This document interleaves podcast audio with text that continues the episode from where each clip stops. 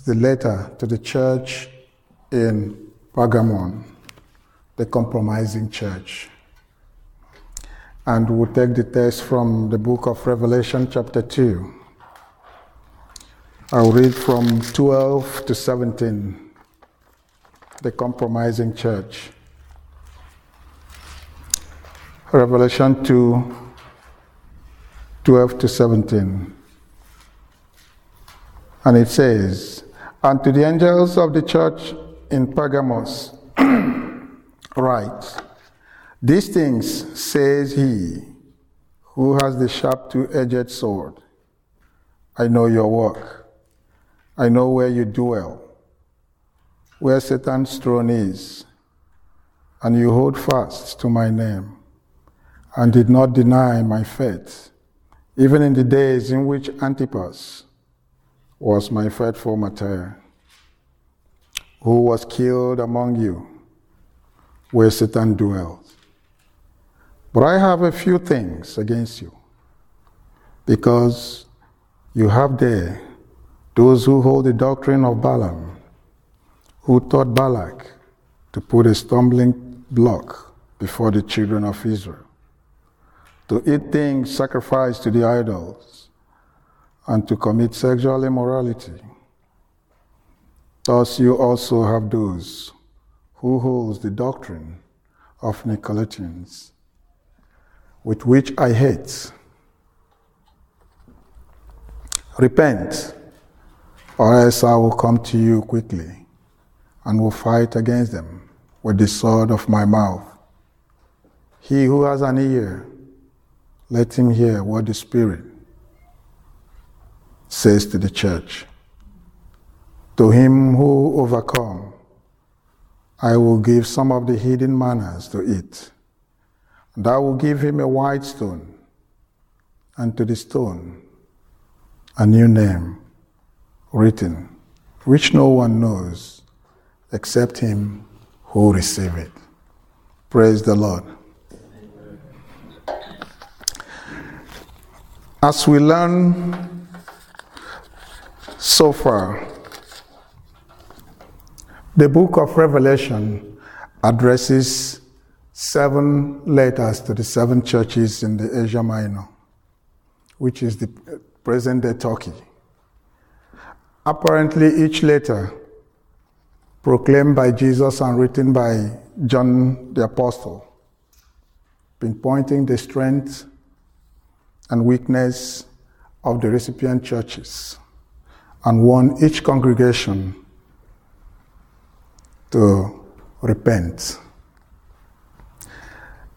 On why these 7 churches were chosen, one writer, Dolor Smith of Crossword.com, is a contributing writer. She put it this way: Revelation 7 churches were among numbers of early Christian communities in Asia Minor.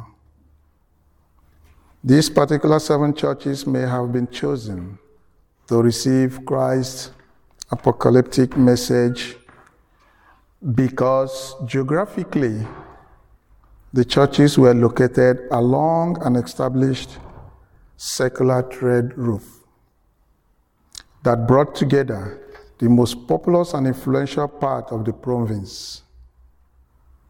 Once the apocalyptic message was given to the churches in the prominent cities, the message was spread to the Christian communities in the rest of the province. So this is just a kind of contribution why these 7 churches were chosen, because of their geographical location and because of the commercial activities that goes there. And they are kind of nodal cities, nodal city where you have communications and, So because a lot of people comes there and they interact with this church, then they spread the message. That is, although the 7 letters in the Revelation are tailored for the named churches, these churches and their stated deficiencies can symbolize all churches in one respect or the other. The instruction given to Revelation's congregation, therefore, is valuable even to Christians today. So it's not about when it was written, it is the now that we have to look into. And accordingly, the advice in these letters is prophetic, forewarning present-day churches and Christians alike against those things that can take us away from the faith. We have gone through the first two letters to the church of Ephesians, which is the lawless church, and the persecuted church, which is the church in Smyrna, respectively. This morning, we are going to look at, or rather pay particular attention to the third letter, the compromising church, as addressed to the angel of the church in Pergamos. We have read the text, but we'll still consult it from time to time.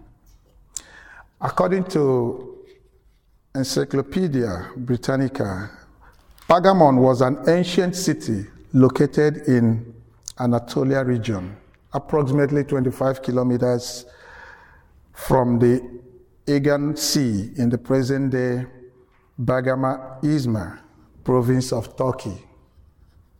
Pergamos was the academic epicenter and the ancient capital of the Asia province, and was said to be the place where parchment, a form of writing material made of animal skin, was originated. The word parchment comes from the name of the city and was invented around 3rd century BC. Located about 50 miles north of Smyrna, on a high hill dominating the valley below, Pergamos served as a fortress city with a population of about 120,000 people. But there were over 300 theaters. It was like a royal city. And most important royal Roman officials resided and held his courts there. The city of Pergamos was also notorious for its pagan practices, as we can see in verse 13 of where we've just read. It made it clear that Pergamos was a dark kingdom and the very seat of Satan. It was here that Satan had his throne. People worshipped different gods. There was a large altar to the Greek god Zeus that looked like a great throne on a hill. This statue stood on a rock about 40 feet high and 300 feet up on the hill. There was yet another god there. Asclepius was the god of Pergamum. He was the god of healing, and people came to Pergamum from all over the world to receive healing from their illness. Asclepius means the Savior, and no wonder the Christians will not approve this, knowing that only Jesus is the Savior of mankind. Also, the sign and or the symbol of this Asclepius was serpent. The Christians will not accept that either. Why? Because Satan came in form of serpent to deceive Adam and Eve. The people in the city, they worshiped many other gods. Pergamum was the city, or rather the center of government in Asia. The head of the government was Caesar, the emperor. And who sees himself as God, that must be worshipped and addressed as Lord. Again, the Christians could not make such declaration, because to them, as well as to us today, only Jesus is the Lord. Now, in verse 12 of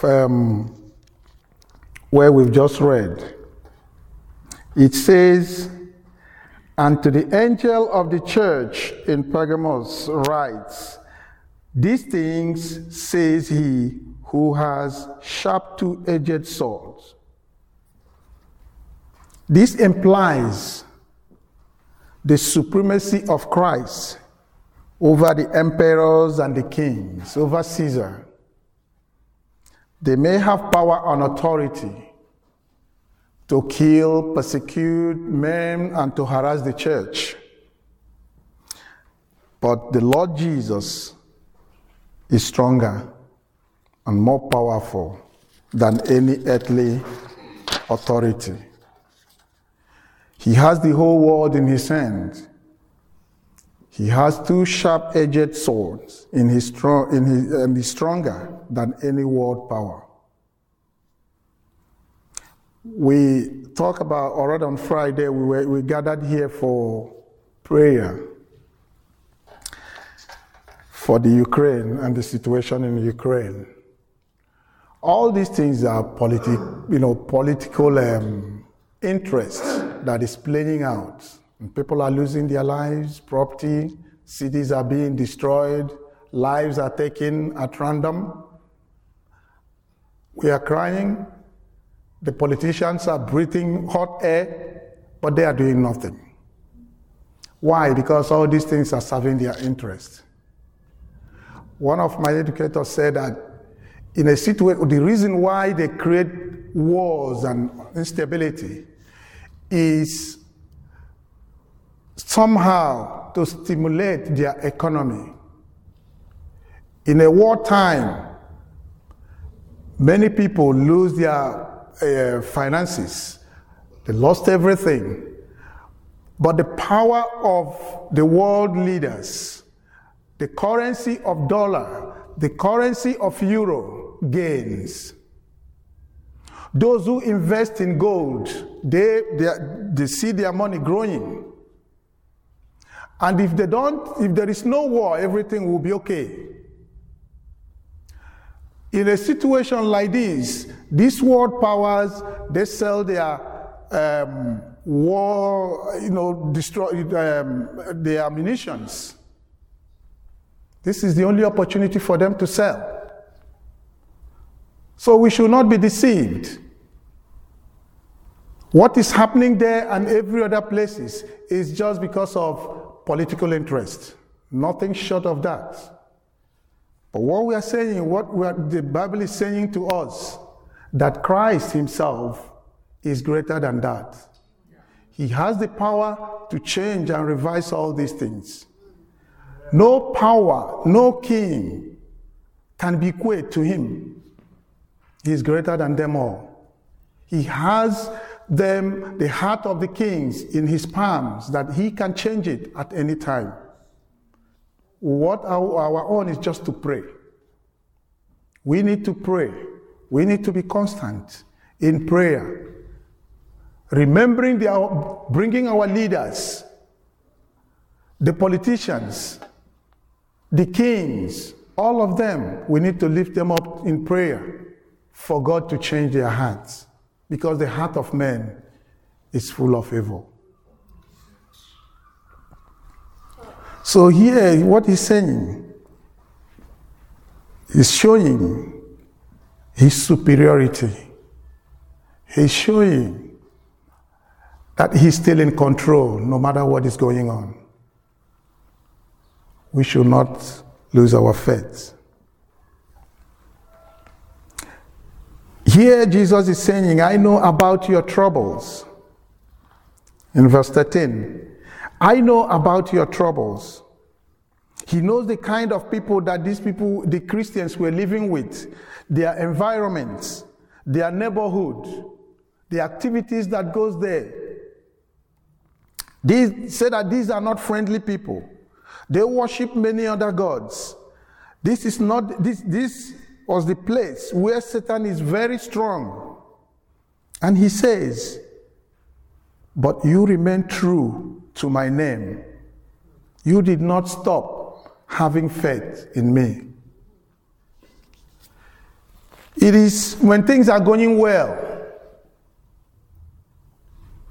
it is very, very easy. Or rather, when things are hard, it's easy for us to go close to God, or rather. When it is hard, really, really bites. You see that many people will be discouraged. When there is persecution going on, many people will hide. You will find it difficult to identify yourself as Christian. In the northern part of where I come from, Nigeria, we have the Muslims. And there is this, I can say, terrorist groups that is, kind of ravaging the place. But what happened is, in the south, where most of us come from, it's more of Christianity. And for those that travel, sometimes they are encountered with these terrorists and all the rest of them. What they will ask you is, first of all, to know whether you are a Christian or a Muslim. Then you see many of them hiding their Bible. You see many of them denying their faith. Well, from a human perspective, they can do that in fear of their lives. Because by saying that, identifying yourself as a Christian, you are in trouble. Anything can happen. They can behead you or, do something. So some of them will say, we are not. So what am I saying? This letter here, he said that Jesus is saying here that he understands the environment. He knows what is going on. He knows that people are very unfriendly. Persecution is going on. Things are not happening. People are afraid. Yet, he commends them for maintaining faith in the face of all this. So we are called, in any circumstances, to remain faithful. To know that God is in control. Though we fear for our lives, but holding firm to our faith is greater than even our lives. Apostle John tells us about a faithful witness, Antipas, who was not afraid to speak the truth. He remained faithful even to the point of death. These are martyrs. Like I said, some of us can easily denounce our faith in the face of such challenges out of fear. But this guy, Antipas, was not afraid even to tell Caesar, even to speak in the hostile environment, even to look at, even in the Satan enclave, he preached the gospel. He stand for the truth. He proclaimed Jesus before the people. Now, the letter to the church of Pergamum commends this congregation for upholding its faith despite the city's pervasive pagan influence. What about the present-day churches? Are we free from these vices? The answer is capital no. We are not free. We are still being persecuted for our faith in Christ. Our neighbors remain unfriendly. Aggressive paganism is still ongoing. Our generation still worship idols and other gods and expect us to conform. Our communities and cities remains the satanic throne. There is no much difference. Maybe we can see that the type of buildings in those days are different from now. Maybe the center of worshiping is now different from what it used to be. But the same message, the same problem is still here with us. And that's the reason why this revelation came to be. It is mostly for us, the now, the message as it was for them, it is for us today, even more. Because all these things, all these vices have upgraded. In those days, maybe the Christians, they could be hunted and maybe put through guillotine. But today, it doesn't take that time. There is no protocols, they can just kill. We thank God anyway for the region we are at the moment, that at least nobody can harass you anyhow, that because you are a Christian or practicing your faith. Nobody can harass you directly because you have the right to your faith. But then, are those that operate behind the iron curtain still dictate the tune? They still don't want us to say this. But do we have to listen to them? As Christians, even in the midst of all these things, we have to prove who we are. We have to identify with Christ, knowing that he is the Lord and more superior than those that walks behind the iron curtain.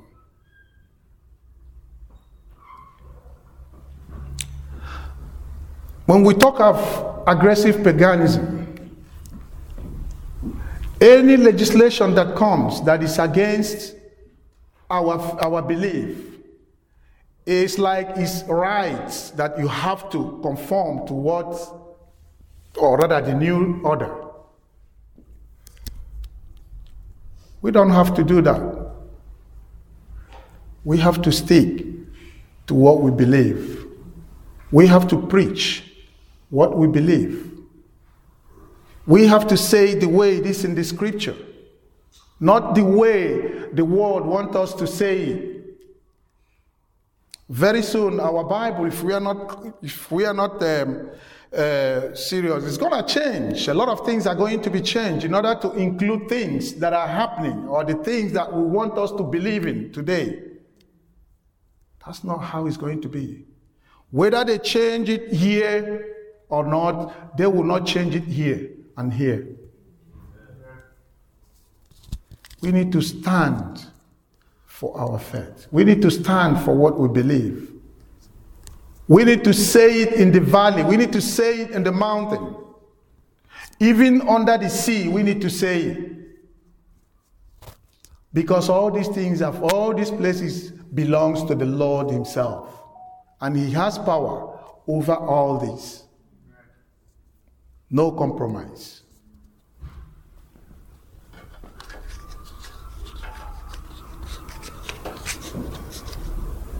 Yet Jesus is saying to you this morning, I know about this, all your troubles, all your challenges. I know about your tears and your weeping. I know about your fears and concern.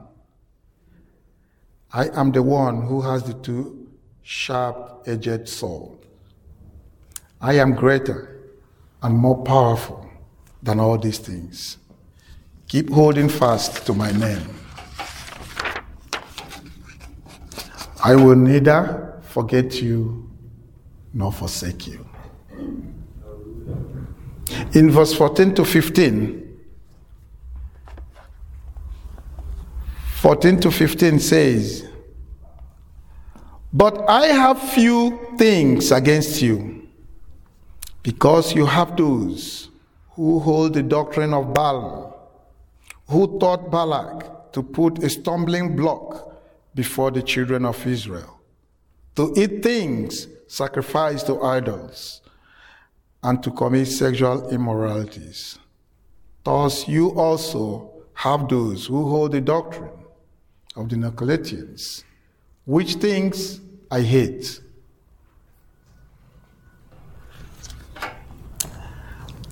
The letter then addressed the church sin by denouncing some of its members for following false teachings that brought about religious and moral compromise. To start with, we need to zoom in this word, compromise. In politics, compromise is a strength.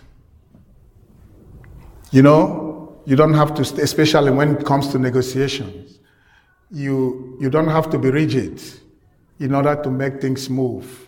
You have to compromise here and there in order for things to move to the world that is okay. It's absolutely okay. And is a strength for the world and to those in the world. If you are a politician and you are rigid, you are not going anywhere. You have to dance to the tune of this one, Satan's tune. You dance a little bit of God's tune so that you blend them together. So that people like to, people want to, you know, you have to speak what people would like to hear, not what you really want.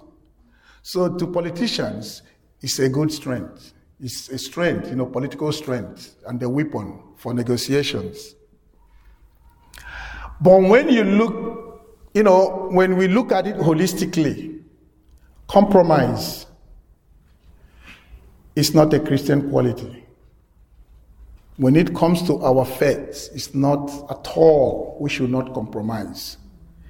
And here is what a dictionary definition says, that compromise is the expedient acceptance of standard lower than is desirable.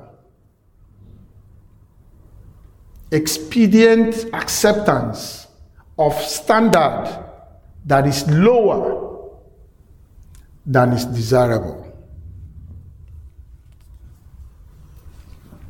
A concession to something of standard, or rather something derogatory or prejudicial. So when we're looking at it from Christian perspective, it's completely no-go area.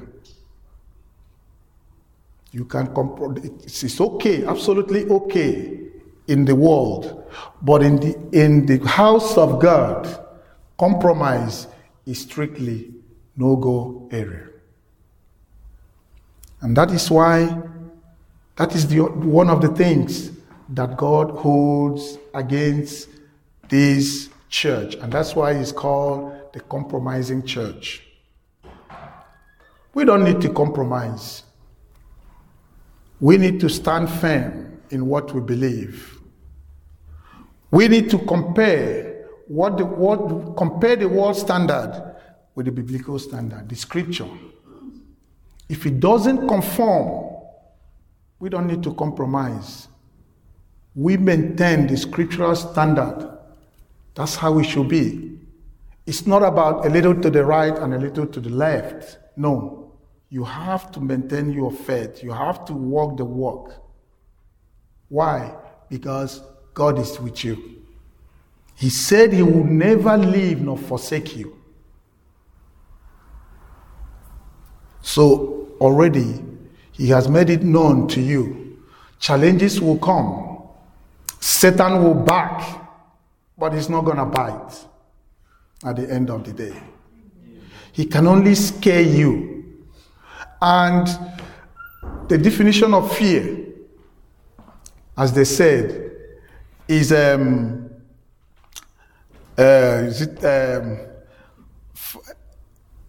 I just escaped my mind. Second warfare. It is. But there is one word. It's appearing real. Thank you. So that is fear. False evidence appearing real. And that is, Satan is a manipulator. He will show you a very bad picture, image, that when you look at it, you are scared. He will, kind of amplify the situation. A little situation, he will just blow it out of proportion that when you look at it, you will be scared completely out. But you need to understand his schemes. What Satan hates is patience. If you are patient, he's not going to go far with you. Because it's like he will breathe in hot air on your back, you just look and keep on walking. You just look back, keep on walking. Don't mind him. That is his tactics.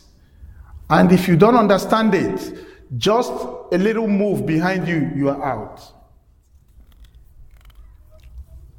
So because of this, all these things, because they compromise, God hold it against them. So, as we said, compromise is the expedient acceptance of standard lower than is desirable, a concession to something derogatory or prejudicial. These are the few things that were wrong within the church in Pergamum. There was false teaching going on, and they also engaged in sexual immoralities. The teaching of Balaam and Nicolaitans were just the same. And they are being taught in the church of Pergamum. And some of the members believed it and were following those. And if you want to know more about this, the Balaam, it's in the book of Numbers, when the Israelites, after crossing the Jordan, they encamped in Moab. So when the king of Moab, Balak, saw this crowd, he was afraid. And he knew what the strength, he knew that the God they were serving was so great that nobody. So he called Balaam to curse the Israelites. When this Balaam consulted God, before he take his whatever, so God told him not to embark on that journey. But because the king persisted, he went. In the end, instead of cursing the Israelites, he blessed them. And Balak was not happy with that. At some point, they reached compromise. Balaam now told him that the only way you can get these people is to bring them to sin. Once they sin, they break the link with God.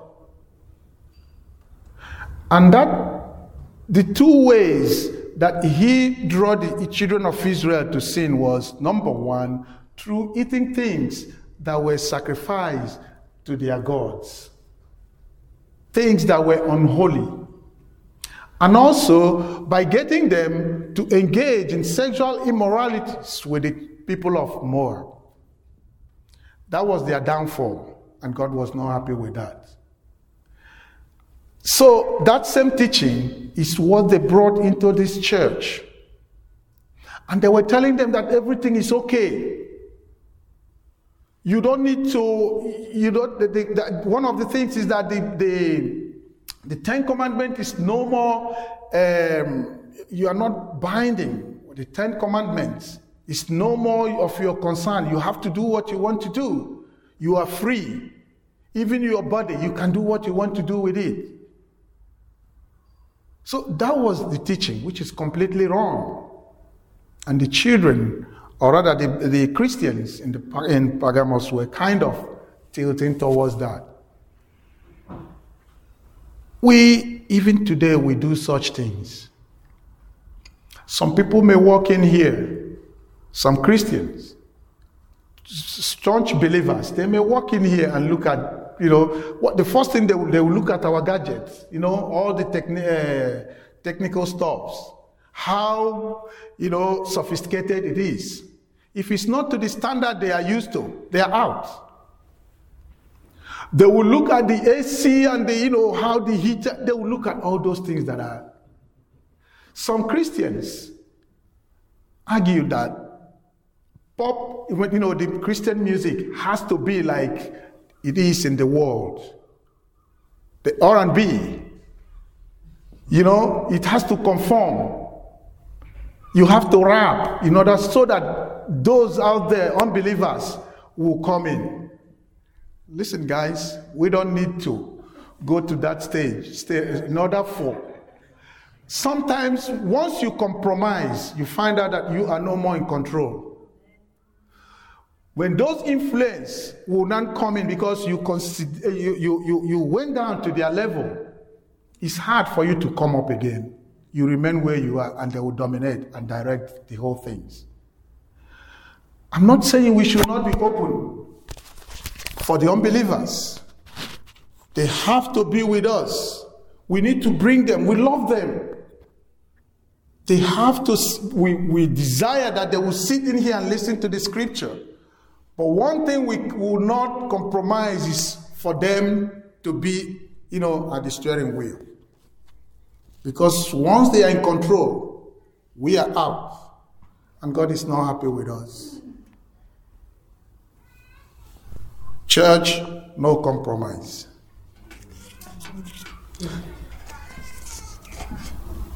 So the teaching of Balaam and Nicolaitans were just the same, and they are being taught they teach that the law, the Ten Commandments, was no longer for Christians, and that Christians are free to do and say whatever they wish. They also teach that the physical body is evil. I don't know. Therefore, a Christian is free to do what he or she likes. I'm not against tattoo or whatever. But you see, some of us see the body as a piece of art. No prejudice.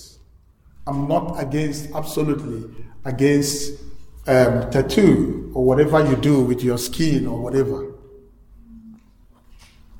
But sometimes you ask yourself, what's the game? What's the gain? If God gives you your skin the way it is, He has a purpose for that.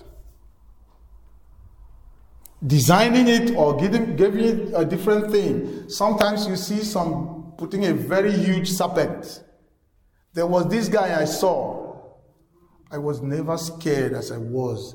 He tattooed himself. Maybe it was what he did when he was young. The face and the head were completely. And I'm sure by that, you should be regretting that. There are things we do in our prime that when we get to the old age, we begin to regret it. Cure ED. We begin to regret it. We should be mindful of ourselves, our body. We should guard it jealously. Even inside, we should know what we put in there. We have the right to eat what we need to eat. But is it in line? Something that is sacrificed to an idol. Why would it be a nutrition for us? What we put inside. And like I said, I'm not condemning anybody for what you eat or what your habit or whatever. But the truth has to be said. What you put in goes a long way, even physically, to affect your life, your health. I ate, I don't know, but a lot of sugar in those days. and somehow I'm paying the price now. I'm talking about sugar, diabetes, and the rest of them. We should be, moderation should be the key. Moderation should be the key. Even my kids, junk food all the time. That's cool for them, but we are not for now. But what about tomorrow? So we should be moderate, direct them. This is the right thing to eat, so that if you eat well now, tomorrow, you will not depend on medicine. That's another thing. So all these things is what these guys were teaching. Do what you can, eat what you have, what is there. You don't care. Socialize, 100% good, but be reckless. Even in your relationship, that's what they were teaching. But that was not the truth. They argued that Christ's grace has saved us, 100%. But therefore, it doesn't matter what you do. You can do anything that pleases you. God's grace will protect you from trouble. That's fallacy. This false teaching, it is false teaching and should not have a place in our hearts. Again, the standard of Christians are different from the worldly standard. We should always find Christian standard in what the pastors as well as the gospel ministers teaches us. As we sit here, what proceeds from here have to be sieved. Find out those things that are necessary, those things that are truth. Accept them. Those things that are not truth, do not hesitate to throw it away. So what they're saying here is that the Christian ministers, those that preaches, including me and you, we should teach what is truth. We should not compromise. We should say it the way the scripture says, irrespective of who's involved. And if the pulpit cannot impact us, nothing else would as Christians. So that's why standard has to be maintained at the optimum level, as far as scripture is concerned. We may not be happy with that, but that is the truth. Somebody said, one of the writers said that truth is truth, no matter what you do about it. There's nothing you can do about it. Truth is truth, no matter how it's twisted. It remains what it is. Even if you're against it, it doesn't change it. So the standard has to be there at all times. The world may live by different standards. They may be reckless in what they eat and drink. They may not have rules on sexual relationship. Wrong behavior may be normal to them. Lowering the standard and rules of engagement may please the world and the enemies within. The false teachers claimed that they were not destroying the church, but improving and making it more favorable and attractive to unbelievers. In the court of law, that's a good point to buttress their stand, but in scripture, it's completely rubbish. God's grace is not a license to sin. It is there for us.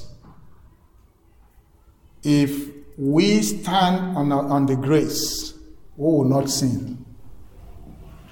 But when we sin, because it's natural to man, and we are comfortable in it, and we believe that because of the grace that we are okay, we are missing the point.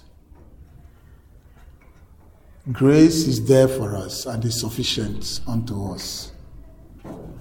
But it's not a license to remain in sin. In verse 16,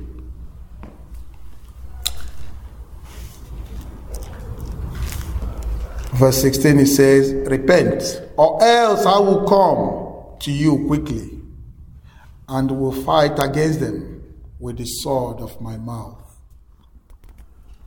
The Lord calls on the church to repent or risk the judgment that will emanate from the sword of his mouth. Those who repent, according to verse 17, those who repent will be given the hidden manna. That is the grain of heaven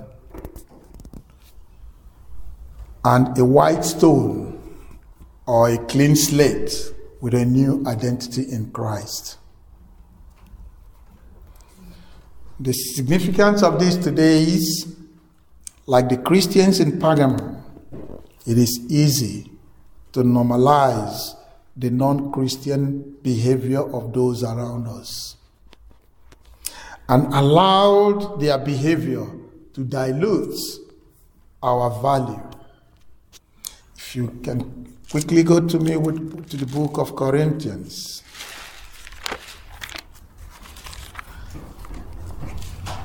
First Corinthians chapter 15.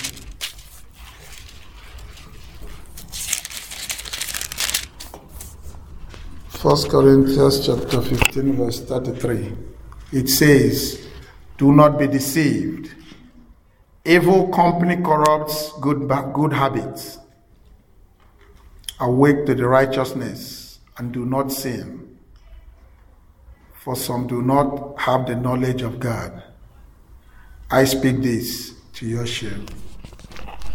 No compromise. That's what he's saying here.